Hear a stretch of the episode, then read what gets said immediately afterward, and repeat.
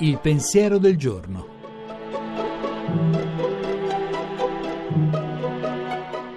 In studio Alessandro Zaccuri, giornalista di Avvenire.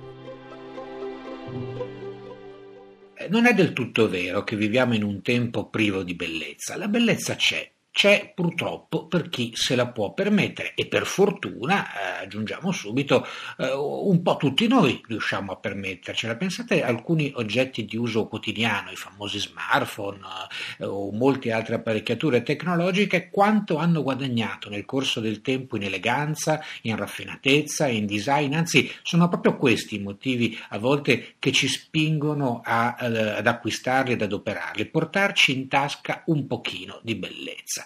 E il problema però è la bellezza che non si può mettere in tasca, il problema sono quelle parti della nostra vita comune, dalle infrastrutture ai mezzi di trasporto, le città stesse, le case in cui abitiamo, eh, dove la bellezza ha molto lasciato il posto invece alla funzionalità. Insomma, cerchiamo cose eh, che funzionino, che siano facili anche eh, da tenere in ordine e stiamo rinunciando un po' troppo, forse, alla bellezza che sta attorno a noi.